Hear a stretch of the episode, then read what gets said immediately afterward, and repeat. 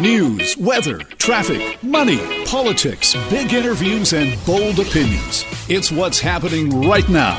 This is Mornings with Simi. So, how do Canadians feel about Canada's relationship with China? New poll out that took a look at that and asked that question. Let's find out what the answer is. The CEO of Ipsos, Darrell Bricker, joins us now to talk about it. Good morning, Darrell. Good morning, Simi. Now, I have to say, I, I'm not surprised at all by these results because this is definitely kind of anecdotally, I think, what people have been feeling. Yeah, actually, I was a bit surprised. Really? And the reason I am surprised, yeah, uh, the reason I am surprised is uh, actually Canadians have a, I would say, a reasonably sophisticated understanding of of what the, the state of play is. Uh, in that uh, they realize that uh, they just that uh, striking back at China or or having a, a, a an opinion about China that suggests that the government should take a, a very aggressive approach, people understand that that doesn't come without a cost. So they understand that uh, there are trade-offs here. Uh, and normally, when you do public opinion research, what you usually find is it's pretty easy for people to say, you know, I'm really for something or I'm really against something without thinking through the consequences. Here, they're at least thinking about the consequences, and you can see it in their in their answers. Yeah, run through some of those for me. So, when it comes to standing up uh, to China, uh, particularly on the issue of uh, Hong Kong, 75% of us want, want our government to do that. Uh, we should reduce our trade reliance on China so people understand that we do have a big uh, trade relationship with the United States. 82% of us agree with that. Uh, but could we sever our economic ties with China? Well, only 38% of Canadians agree with that. So what, what you, you see in all of this is that people understand that um, there, there could be issues uh, economically to Canada when it comes to severing our relationship. Furthermore, when you ask people whether or not uh, we should be careful about offending China, about half of us say that we should. So people recognize the status of China in the world not just as a, um, you know, uh, in terms of its population size, as mm-hmm. the largest population in the world, but uh, what they also recognize is that there could be re- negative ramifications to Canada. Particularly, I would say in this instance, trade issues, because when you take a look at Saskatchewan, Manitoba, and Alberta, they're the places that have been suffering due to agriculture and their dependence on agriculture, where China has been striking back. People understand that you just can't hold these opinions and act on these opinions without there potentially being a consequence here. You're so right, though. 82% said that we should reduce reliance on trade, and yet 49% also say we should be careful not to offend the Chinese government. How do those two things go together? Uh, exactly. They understand that whatever we have to do, we have to be careful about it. But, you know, what's interesting is if uh, you know, I was looking at this in the context of, say, for the, for example, the United States, the opinions would probably be somewhat similar, where people would say, uh, you know, we shouldn't be completely dependent on, you know, one trading partner. I mean, when you compare the amount of trade Canada has with uh, with the United States to, to China, the United States is way, way more. Um, and uh, governments in the past over, well, and the, one of the reasons we do have more trade with China is people, Canada's been trying to diversify its trading relationships. But they would say the same kind of thing. We shouldn't be so dependent but normally, um, uh, having the opinion that we, we need to be careful about it would apply to the United States because they're so close and you know they're our neighbor and we have such a strong relationship. I was surprised by the fact that people saw that there were those these types of consequences now for China as well. Hmm. Okay, and how do people feel about the way our government is handling this? They actually think that they're doing a reasonably good job.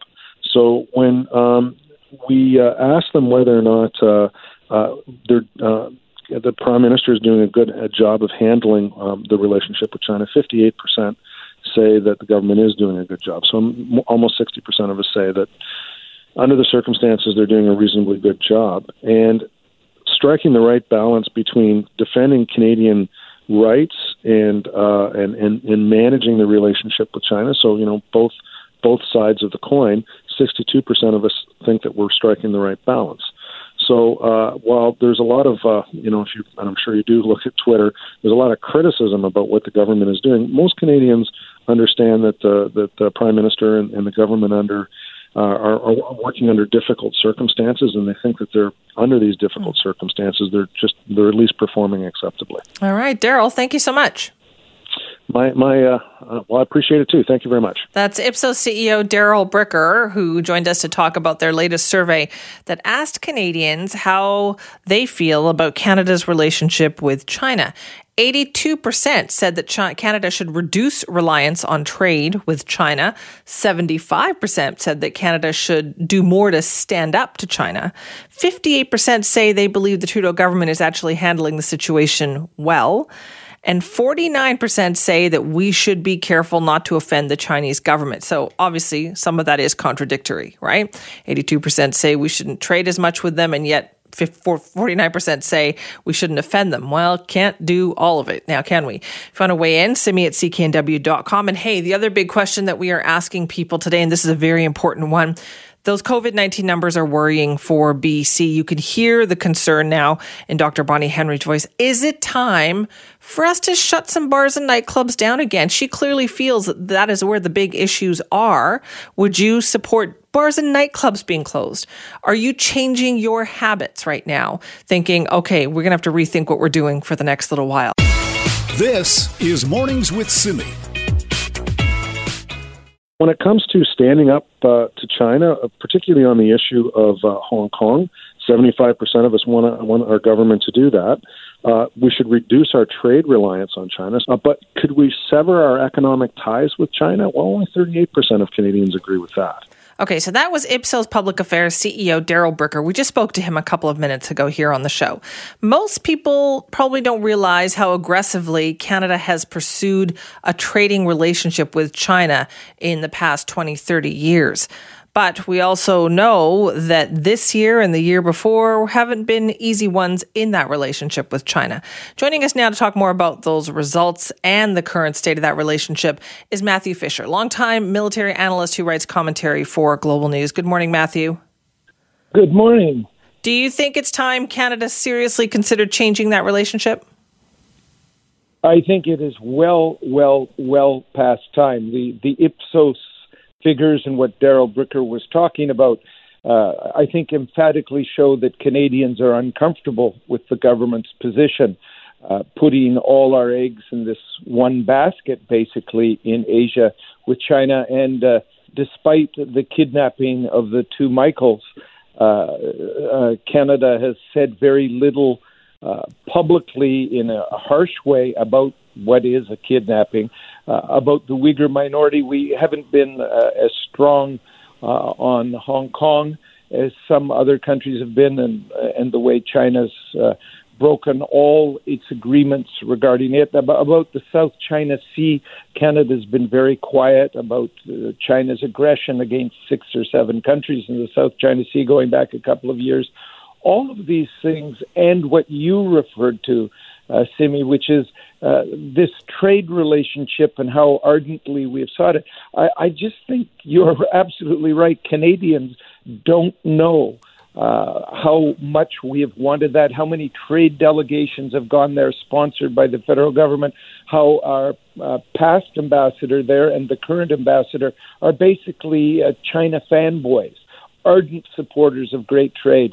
And uh, this policy to me is very wrong-headed when we have a lot of other options. So, how do we take a step back from that? Like 49% of the people in that survey we just talked about also said that we shouldn't offend China. So, there is a concern that you do too much and you're going to offend them. How do we disentangle ourselves from this?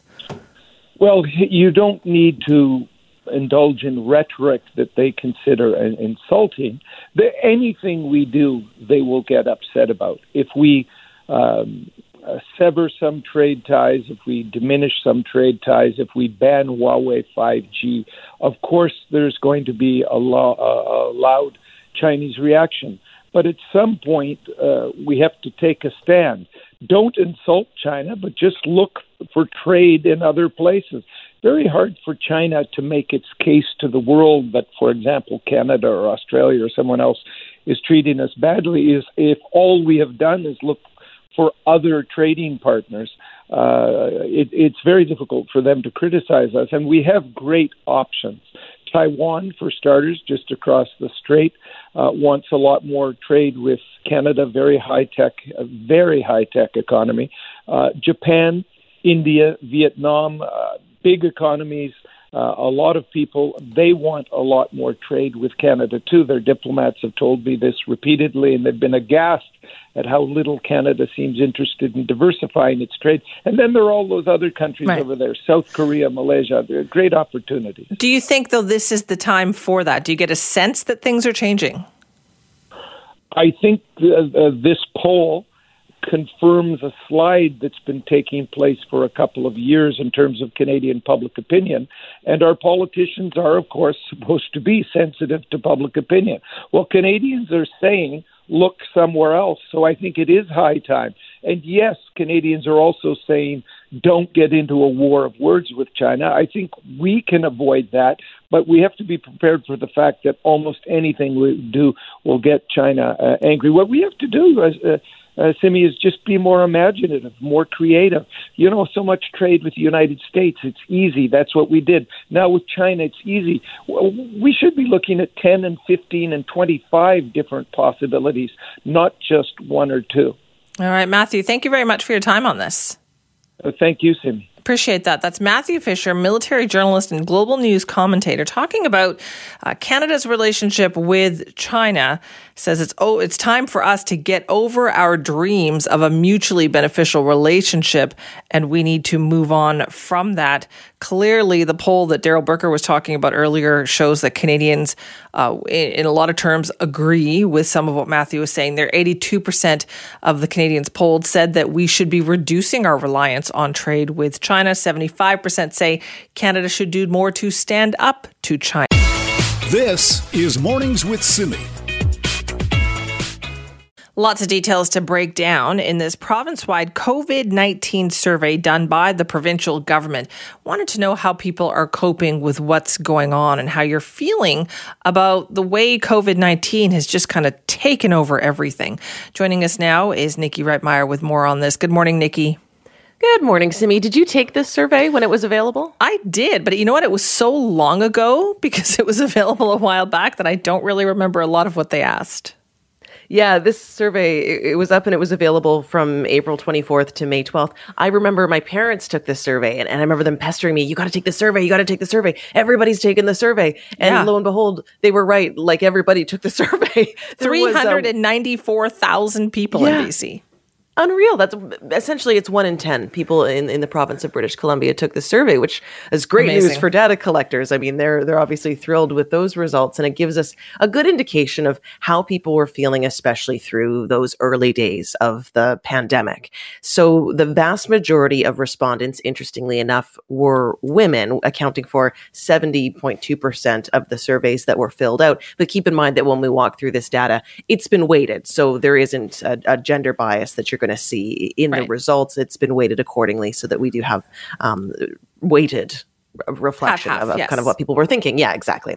So, you know, it's funny when you think about those early days of the pandemic as well and and what people's behavior were and how perhaps that's changed now because when that survey went out, you know, what was that late April, early May, 90% of people said I'm avoiding gatherings. 90% wow. of people and obviously, we don't see that now. I mean, we're no. in stage three, things are a little bit different, but you really get a sense of how people's mindset was much different in those early days as well. Right. Okay, let's talk about the mental health issues too. How many people said that their mental health was affected by the pandemic?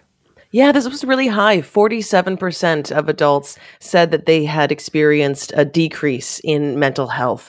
So a, quite a large figure. Of course, it was even higher when we start looking at a younger demographic of people. Once we get into younger people, 18 to 29, 55% of them said that they were also experiencing a decrease in the, their quality of mental health. So that's a lot of the population. You know, basically you have half of people, be they adults or half of people, little over half of young people saying that their mental health was at stake, especially in those early days of the pandemic. It makes you wonder where they're at now. Have things gotten worse? Have things gotten better? And this conversation, I think also can carry over to what people's alcohol can consumption intake was. Mm-hmm. It did go up for most categories. So, alcohol consumption for young people went up 36%. That was a bit higher than the general population of adults. uh, 28% is the increase for the adult population in alcohol consumption but still you know a big a big jump for people saying they're experiencing mental health problems and a big jump for people in consuming alcohol be that out of boredom, which I think was right. the case for a lot of people, or be it as a, co- a, coping mechanism for those mental health issues. Was there any sense that because of the financial problems that people were drinking more or unemployment issues? Yeah, I mean that's a part of it too as well. If if you're at home and you're not really doing a lot, you're not working, there might be a tendency to drink a little bit more. And again, maybe it's a coping mechanism for depression. If you are unemployed, if you're fearful because you don't have a job anymore, then maybe you're going to be drinking a little bit more as well. And in those early days when this survey went out, 15% of British Columbians said that they weren't working. So that was right following sort of the height of the pandemic in those early days at 15%. Uh, 5% of British Columbians said that they'll likely have to move due to affordability mm. issues. And I thought that one was so interesting when I was reading it because I was actually just speaking to a girlfriend yesterday who said she might have to move back home to Ontario again. So she's been living out here for I think right. about two and a half years now but said, I, I, don't think I can do this anymore. My, you know, my job dried up months ago, right, right at the earliest part of the pandemic when the survey would have gone out. Really, she lost her job, and you know, she's been mm-hmm. kind of living off CERB. And she goes, now I'm at that stage where I don't think I can afford to live on CERB anymore. I'm going to have to fly home to Ontario most likely next month and move back in with my parents again. So, you know, that's an example yeah. of someone saying, I'm going to have to move because of the affordability. When your apartment costs you over $2,000 a month you know, your CERB costs you two thousand dollars a month, and you fingers crossed you're able stuck. to put a little bit of weight yeah. for taxes. Yeah, you're really really stuck. So I think that that's not um, an isolated no. anecdotal sort of example of someone having to move, of course, because of the the financial situation. Thirty one percent of adults said that they're seeing an increased difficulty meeting financial needs. And again, this going back to what people were experiencing late May, or uh, sorry, late April, early May. But that number was even higher than when we start looking at categories of younger people. So hmm. again, if we're looking at that age group from 18 to 29, 41% of respondents said that they're seeing an increased difficulty meeting financial needs. And, and maybe that's because of different types of jobs, right? Right. Uh, what about the thing that we've heard Dr. Bonnie Henry say over and over and over again? If you're not feeling well, if you are sick, if you even feel maybe the slightest, you know, symptom of anything, then you should stay home. What about people like calling out, ca- calling in sick to work and staying home? Are they more inclined to do that?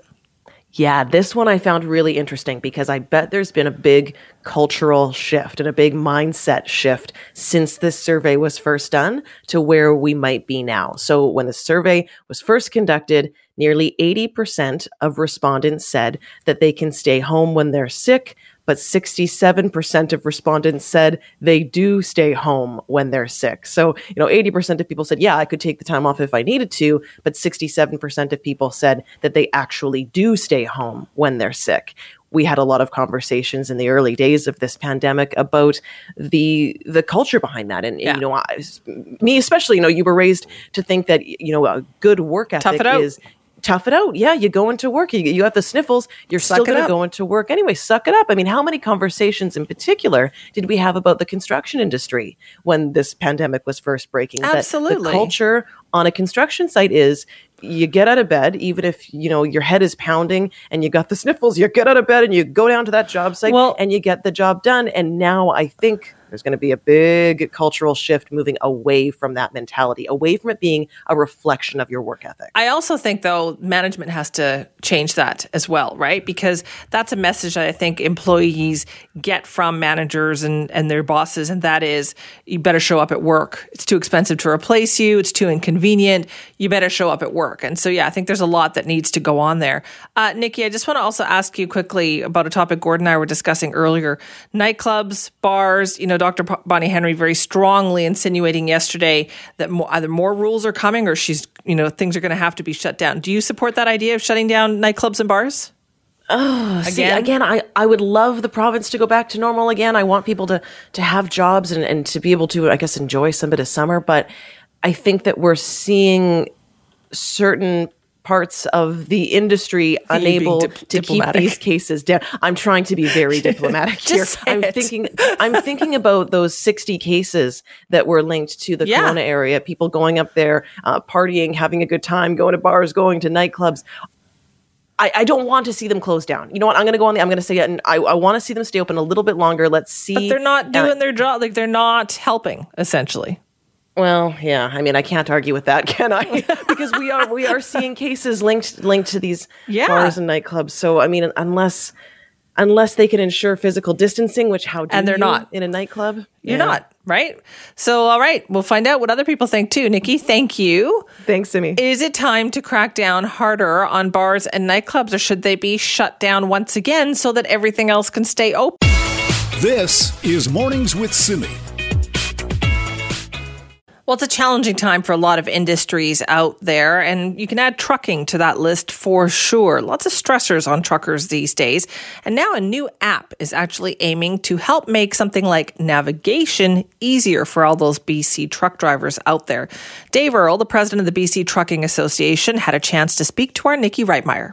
Before we talk about the solution, which is the app, why don't we talk about some of the challenges or some of the problems that drivers face, especially as they try to navigate new routes?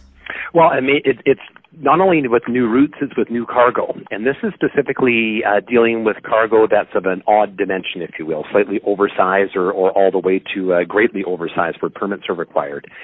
And what this app does is it allows carriers and drivers to actually get information in terms of dimensions of loads that can move around the lower mainland. Um, you know, every once in a while you'll hear about a vehicle striking an overpass or being in an area it shouldn't be.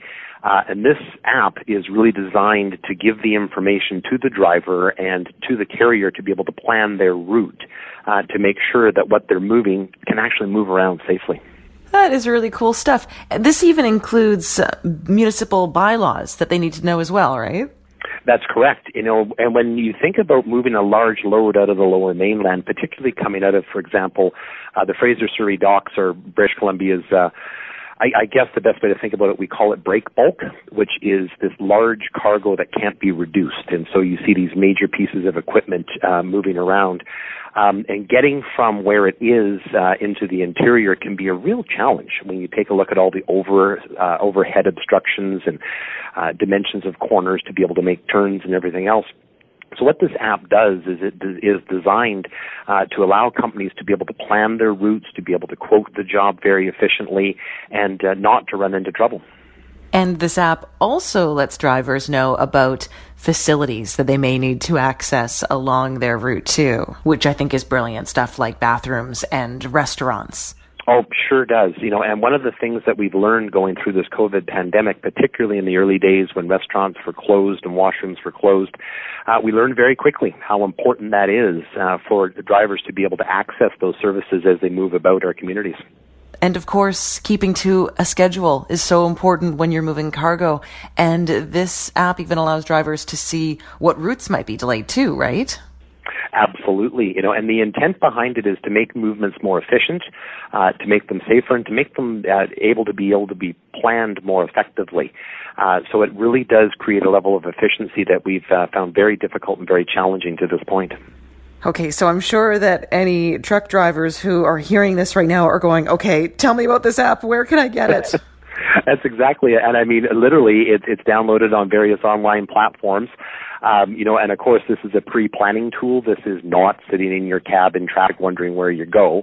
Uh, this is a planning tool. Um, there are other tools available as well, uh, particularly when they move outside of the municipal boundaries and uh, TransLink's major truck network.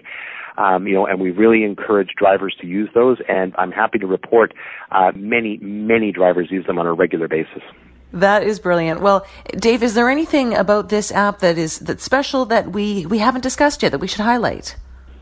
You know, one of the things that key is I don't think a lot of people realize that TransLink is also not just responsible for public transportation; they're also responsible for a major road network in the Lower Mainland, and uh, they take that responsibility very, very seriously. And we are just so pleased that they uh, they've worked so diligently to develop this app. Uh, it's a real uh, progressive step, and uh, we just say thank you. It's kind of cool, right? That's Dave Earle, president of the BC Trucking Association, talking about a new app that helps make navigation easier for BC truck drivers out there. A little behind the scenes look. This is Mornings with Simi. All right, all you parents and teachers out there, we all want to know what's going to happen when school resumes in September. We haven't got the full plan yet from the provincial government. We've been told that it is coming in the next week or two, but we do know that there's going to have to be some changes, right? It's not going to be school as we had it a year ago. Uh, it's going to be not what we had in the spring. So, what is it going to look like? Well, joining us now to talk more about this is Stephanie Higginson, who's the president of the British Columbia School Trustees Association. Stephanie, thank you for being here. Thanks for having me, Simi. Do you have any idea what parents might expect in September?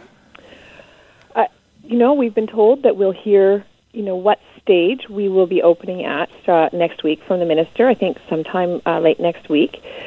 But we, we did see in May the Ministry of Education did uh, publish sort of a five stages for K to 12 education. that went stage one was a full reopen, uh, you know, full operation K to 12 in school, 100 100 percent. Mm-hmm. Uh, and stage two was the K to seven students, or elementary, I should say, elementary in in school, 100%, and secondary in school, sort of uh, about 50%. And then the next stages sort of go to uh, lower and lower occupancy in the schools and time in the schools based on where we're at with the illness and the transmission of the illness. The, you know, I've heard the the minister say over and over again, and I think even the premier say that they're really, really hoping to have as many students in school as possible. We know there's no substitute for in class instruction, so I'm really hoping for one of those stage one or stage two uh, announcement next week. Will there be hybrid learning? Well, that's uh, really up to each school district how they handle each of those stages. When you say hybrid, I think that one of the things I've noticed as we've been through this very fast and furious um, pace since March is that we've come up with all these new terms, and they actually mean something different depending right. on where you are. So uh, I, you know, I think that if we are in a stage where, such as stage two, that has secondary students in 50% of the time, what we're going to see is that the students are going to be receiving in-class instruction 50% of the time, and then there is going to be some requirement for them to do some independent self-directed learning the other 50% of the time, and that bridge being gapped by some kind of remote and virtual contact with their teachers. So, for the younger children, then, so elementary school children, is it safe to say that parents can expect that school boards should be preparing for having all those kids back in the classrooms?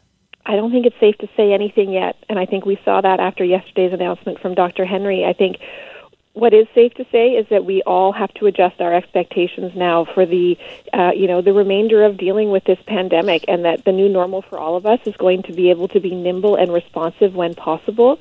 And there are certainly families out there where it's it's not as possible to be nimble and responsive. And so what I've seen through the ministry, excuse me, is that they are working very hard to allow those essential support worker kids mm-hmm. to be in school full time. excuse me, so that they can um, those people who don't have the ability to be as responsive can have their, their children in class uh, full time when necessary. Right. How does the BCSTA feel about the issue of kids wearing masks at school? Uh, you know what? We don't take a position on that. What we take our direction from is our provincial health officer. I think BC has an exceptional provincial health office that has done an exceptional job leading us through this health crisis, and we will take direction from them and not turn this into a political issue at all. Right. So you're waiting for them to tell you, essentially. Yeah, if they if if that is something that the provincial health office feels is necessary, then we will work hard with the ministry to ensure the safest and smoothest rollout of that. Okay, so what did we learn then from the trial run that we had with sending some kids back to school in June? Well, I think what we learned is that um, you know what we're capable of. We were the only jurisdiction in Canada that brought kids back uh, province wide uh, we saw that kids are actually very good at this, especially the younger ones that everybody was very concerned about. And so I think we saw that we can be um, nimble and we can be flexible through this. And so we learned that there was no uh, school wide outbreaks, 200,000 students in schools across the province. And so those health and safety protocols that were put into place were very successful. And, and that is despite the fact that one independent school and one public school did, uh, in fact, have a staff member test positive, but those, those, those, um, that they did not transmit to anyone in the school. So that shows that those health and safety protocols that were in place were successful. What are you hearing from school boards then in terms of capacity for bringing people, students back to the classrooms, right? One of the keys that did work, I think, from June is that you didn't have everybody back. Mm-hmm. That is true. I think we're also learning, though, that, you know, with proper hand hygiene and, you know, proper social distancing amongst adults, that even in society we can mitigate the spread of this illness. So, uh, you know, we learned that making sure that we have strong protocols in place and that we follow those protocols will help us ensure that we can have the most kids in the buildings as possible. And I think for some districts that's going to be a little bit easier than others, but I also have all the faith in the world that those districts that have higher capacity within their schools are going to be able to figure this out in a way that works for the students and the families in their communities. And what would you tell parents right now, Stephanie? Like, how should they be preparing their kids for September? Well, I think that that's going to be a family discussion. Uh, you know, in my own house, we talk about making sure that you wash your hands before you leave school, you wash your hands when you get to school, and you wash your hands as many times as you can, and you don't touch your face. And you make sure that you keep your hands to yourself. I have, you know, two young boys. Sometimes that's harder. I was going to say that's challenging, right? Two young boys, so, that's hard. You know, really working on that when we are around other friends around what it would look like to be in school because you know my kids really enjoyed school and they want to be back as full time as possible. So we really work on those messages with them and and help prepare them for the possibility that it's going to look a little bit different than it did, right. but it needs to in order for everyone to be able to be back in. Okay, that's that's actually great advice then for parents out there because a lot of parents want kids to be back in school. So the best thing to make that happen is for everybody to kind of be coaching those kids right now. Yeah, and I think parents are doing that and kids are doing that, and, I, and but I also think that as a society as a whole, we all need to pay attention to those guidelines that Dr. Henry and the Provincial Health Office have given us because those, you know, those increases in numbers may have an impact on the ability for the province to have kids in school. So everybody needs to do their part so we can get those 650,000 students back in school for as much time as possible because we know that school is so important to the social, emotional, uh, and educational development of children. All right, we'll see what happens. So you expect that announcement next week? We've heard from the minister that it will be uh, late July, he said. So that's got to be next week, right? Uh, next week. Yeah, exactly. Thank you so much for your time, Stephanie. Hey, thanks, Simi. That is Stephanie Higginson, president of the British Columbia School Trustees Association, uh, talking about getting people, kids, parents, teachers ready to go back to school in September. Now, that plan is still there, even though we've had this kind of uptick in cases. But as Stephanie Higginson, I think, very rightly pointed out, there's a lot we can all be doing to make it happen successfully, right? And that is coaching your kids, talking to them about what September might look like, lots of hand washing. Just that whole teaching process can be going on right now if we do want to be able to pull this off successfully in September. This is Mornings with Simi we do have a possibility of having explosive growth in our con- in our uh, in our outbreak here in BC if we're not careful in how we progress over the summer. All right, so that is Dr. Bonnie Henry sounding the alarm yesterday that people need to rein it in, dial it back, uh, our social interactions with other people. She says we are at a crossroads here, and Google mobility data is showing that people are socializing again, right? Our level of interactions are rising.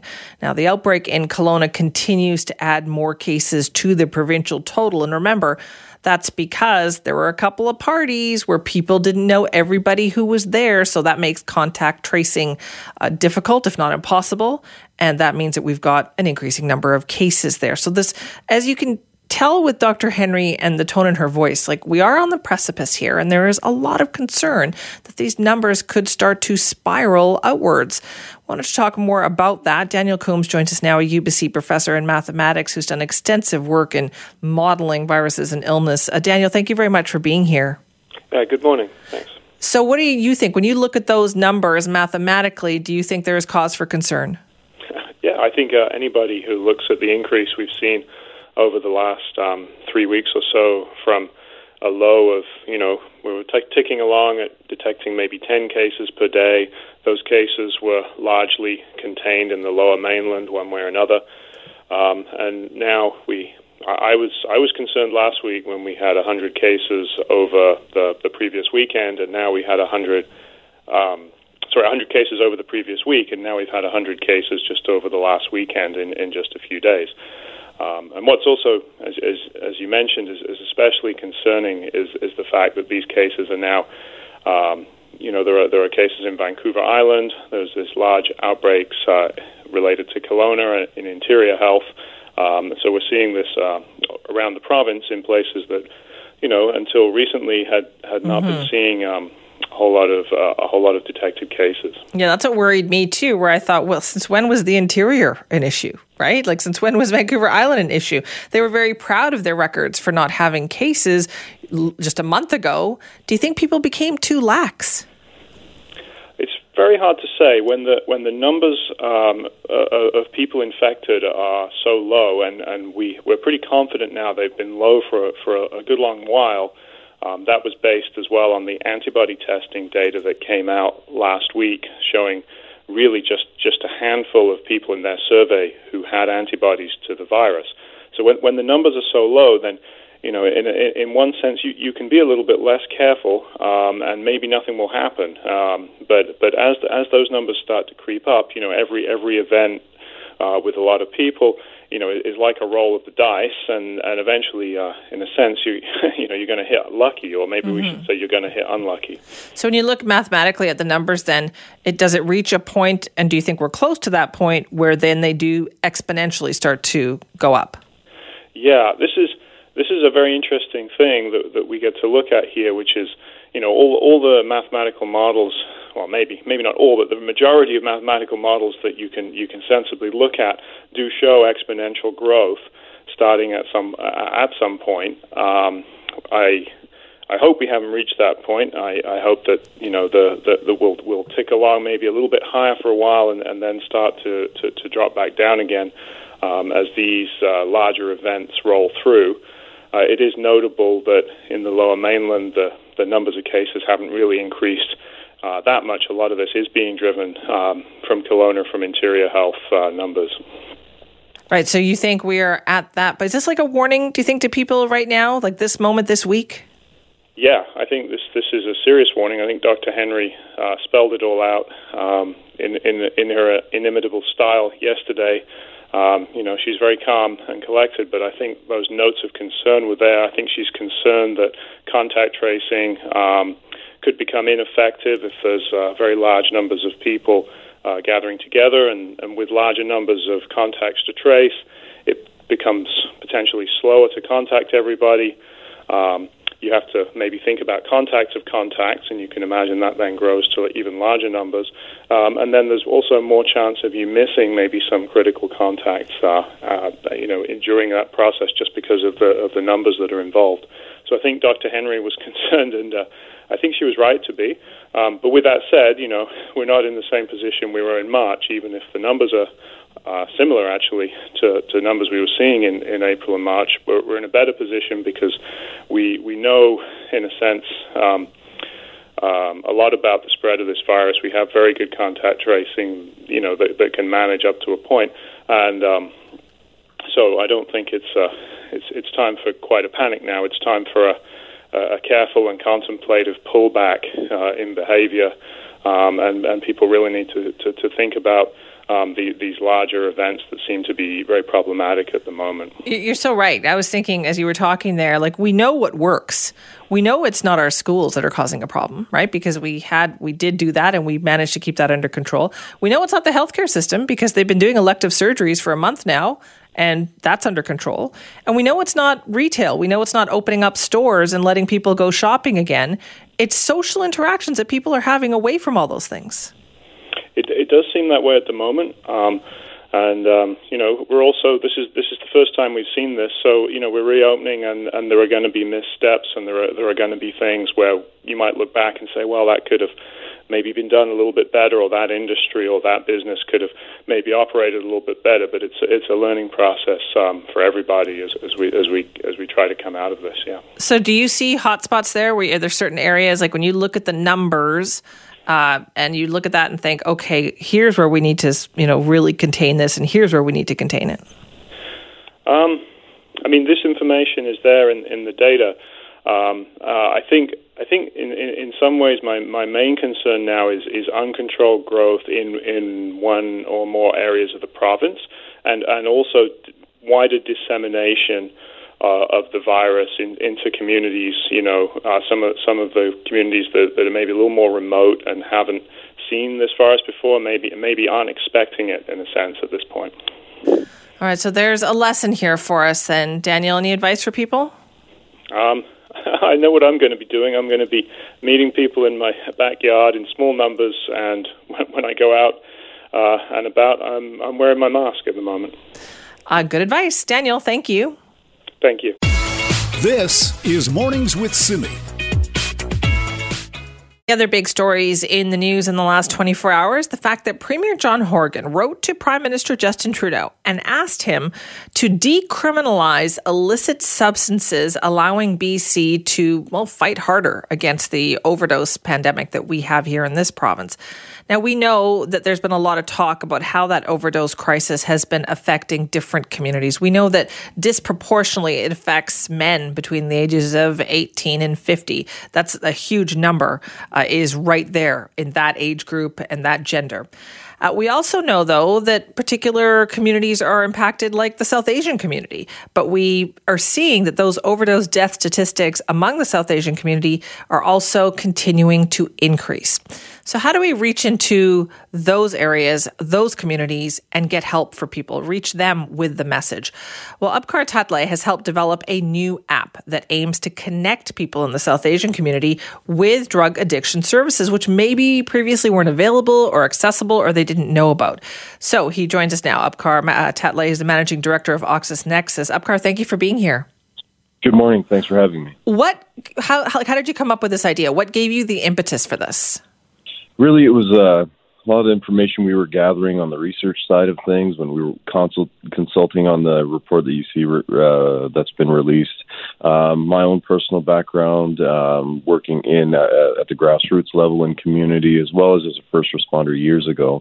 Um, all indications were this was an emerging crisis. This is about four years ago. We started seeing an emerging trend, and sure enough, not just the South Asian community, but a lot of BIPOC communities, uh, communities that usually are overrepresented when it comes to the data, as you were talking about, just aren't receiving the uh, services that are required to stem the tide. And why do you think that is? Uh, it could be a num- numerous number of factors. Uh, you know, stigma is a big thing. For example, the South Asian community, it is, although there might be traditional use uh, amongst other communities as well, uh, fentanyl and the things that we're contending with now, these are new substances. These are these are things that don't really constitute or do not make up uh, the traditional using that we may have had perhaps in mm-hmm. older countries or, or, in our cultural practices. And so, along with that, there's stigma, abuse, uh, there's mental health challenges, and now what we have as well is we have uh, COVID that's hitting. So we have people who are isolated in their homes, and they really just do not know how to contend with this. So it's really imperative that we are able to get the right hands in their uh, information and resources into their hands, so they know exactly what the steps are, what the protocols are. The, uh, the gaps in delivery are immense. Uh, people, you know, they they don't always respond well to English messages. Uh, we need to ensure that the proper resources are getting there, but they're delivered in the proper manner as well. Okay, so then what's on this app? Uh, how will it help people? Yeah, so so the critical features that we uh, recognize that are lacking are, are the gaps in, in service delivery. Um, stem really from language, accessibility, and ease of use. So what we have is we have a built-in 911 calling feature. So at any time you recognize that this is indeed an overdose, you're able to hit a button, connects you right away to 911.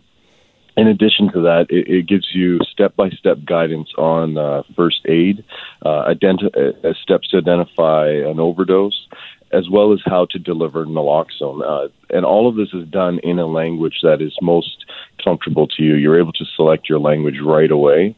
Um, uh, you know, and it also engages dialogue. So that's another feature too. Is that so?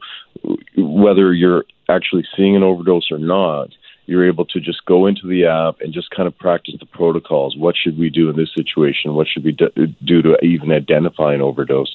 So, what we're hoping is that this will encourage dialogue in the community and start to reduce those barriers, right. decrease the stigma as well. So, how can people get this app? Is it available? 100% available for free. Uh, that was critical in making sure that the barrier, there are no barriers to accessibility.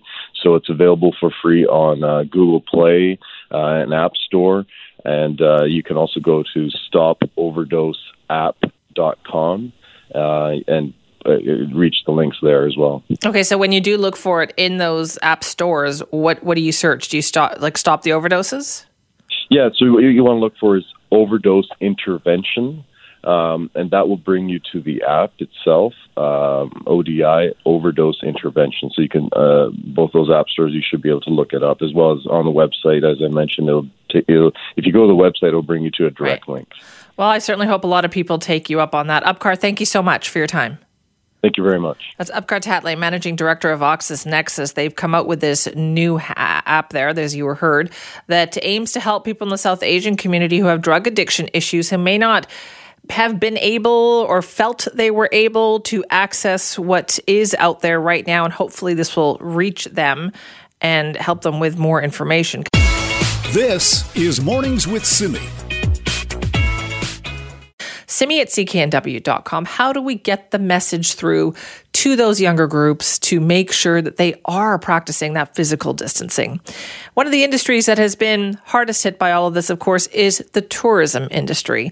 They had incredible growth in the last 10 years, and now it just all has come to a screeching halt. So, what can we do to help them? They are pushing the province to give them a hand up. Joining us now is Vivek Sharma, the vice chair of the Tourism Industry Association of BC. Vivek, thank you very much for being here. You're very welcome. Good morning. Good morning. So I've seen that there is a plan that you have put forward to the mm-hmm. province. Mm-hmm. What does that involve? Well, I mean, the foundation of the plan is to make sure that when we get on the other side, the, the tourism business is in the tourism businesses across British Columbia are still standing on their feet and are able to deliver uh, and contribute to the economy as we were doing prior to COVID. Okay, so in what ways, how can we get back there though when things are the way they are? Well, I mean, in the plan, it, the plan has uh, the request from the government is based on three basic things. One is the biggest challenge that we are facing in the industry is liquidity you know, the tourism and hospitality industry is, uh, uh, you know, we, we the, most of the small businesses are are extremely short on cash to meet their day to day, you know, needs around fixed um, costs, etc. So that that constitutes about 475 million of the ask uh, that we have from the government. Right. So that's is that just thing, enough to like keep them afloat then until things potentially get more back to normal? Yeah, it's it's just barely to keep them afloat. You know, uh, have their nose uh, above water so that everybody can keep breathing. Uh, the next piece of that is the uh, the support for adaptation costs. Um, you know, as we all know, every business has been uh, asked uh, or needs to you know adapt uh, the way they're doing their business physically. You know, so whether that means uh, creating barriers so that you know uh, there's distance between the guests, contactless, uh, contactless, uh, you know, uh, service delivery, etc. And all of that comes at a cost. So there's about 190 million dollar ask for supporting that. And the last piece, which is the smallest piece, is um, support for developing a resilient um, BC focused supply chain. So, to, to help um, tourism and hospitality businesses. Uh, uh, rechannel their supply chains to uh, re-engage in a stronger way with BC suppliers, mm-hmm. and and this is a, a two pronged strategy because not only it will help the BC uh, tourism and hospitality business, but it will put money back into the larger BC economy through supporting local businesses. Right. Oh, I like the sound of that one. How long, though, Vivek, would this support last? How long should the provincial government be helping out the sector? From our estimates, you know, this will, uh, the, the recovery is easily an 18 month recovery. You think so? And you think things will start to pick up? Well, I mean, that's the hope. Uh, is that you know in the next uh, you know 15 to 18 months we will start seeing some level of normalcy report uh, returning back, and and through the support, like I said at the beginning, it will help uh, you know the hospitality and tourism industry to to be able to keep standing on their feet. Right, which I know everybody wants that because those are jobs, right? Those are BC jobs. And uh, the numbers are staggering, aren't they, Vivek, about how much the industry is going to lose this year? Yeah, you know, I mean, uh, from 2018 estimates, the, the tourism and hospitality industry is a $20 billion plus industry. Uh, we have about 100,000 full time and part time jobs that have been already lost. Uh, you know, if we don't get this package, uh, we estimate a further 120,000 odd jobs that could get lost. Wow. Uh, That's a you lot. Know, more than 90% of the tourism businesses are, uh, through our latest surveys, reporting that they won't make uh, profit this year. So, and I mean, I can go on and on on the numbers, but yeah. uh, it's it's you get the gist of where we are, uh, uh, you know, at the at the edge of the cliff. So, Vivek, then you've put this package forward. What have you heard from the provincial government? What are the next steps here? Uh, well, I mean, you know, the package just went out uh, on on Friday, if I remember correctly. So it's still very early days.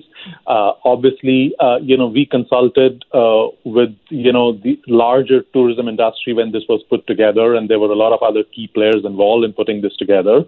Um, and uh, you know, our our industry, our, our consultation with the government will be ongoing. You know. Right. So you're hoping that they will lend a helping ear to this. Yes, and I mean, with fairness to the government, they've they've they've done a whole lot for you know federally and provincially both. I think our ask now is to get a little bit more strategic in in how we are aiding various businesses right. and and look at where the actual need periods are.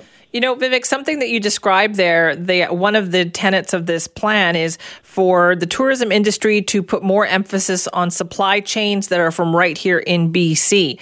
And it's just, mm-hmm. it's, I'm just so surprised that we weren't doing that before. Well, no, we were. Uh, you know, it's not that we were not doing it before, but uh, I think this is, you know, like with every challenge comes an opportunity, and and this is a great opportunity for us to again strategically make sure that we are leveraging that to the maximum. Now, uh, you know, and and the reason we are asking for this aid is because sometimes it takes a lot more effort uh, both financially and uh, you know through the desire to to do those kind of things, you know, mm-hmm. and through the financial support, uh, you know, it, it it will make it uh, all the more worth its while. All right, Vivek, thank you very much for your time this morning. Thank you very much. Have a good day. You too. That's Vivek Sharma, who's the vice chair of the Tourism Industry Association of BC. They have put together a support package that they are pitching the BC government, saying, listen, the tourism and hospitality sector in this province needs a lot of help. They I think they were generating something like $20 billion a year a couple of years ago. This year they're going to be lucky if that's six that is a drop off a cliff, is what that is. They're looking for $680 million in recovery stimulus spending, all sorts of different initiatives and help. And hopefully, they said that'll help them with the bare minimum through the next 18 months. If you want to weigh in, me at cknw.com.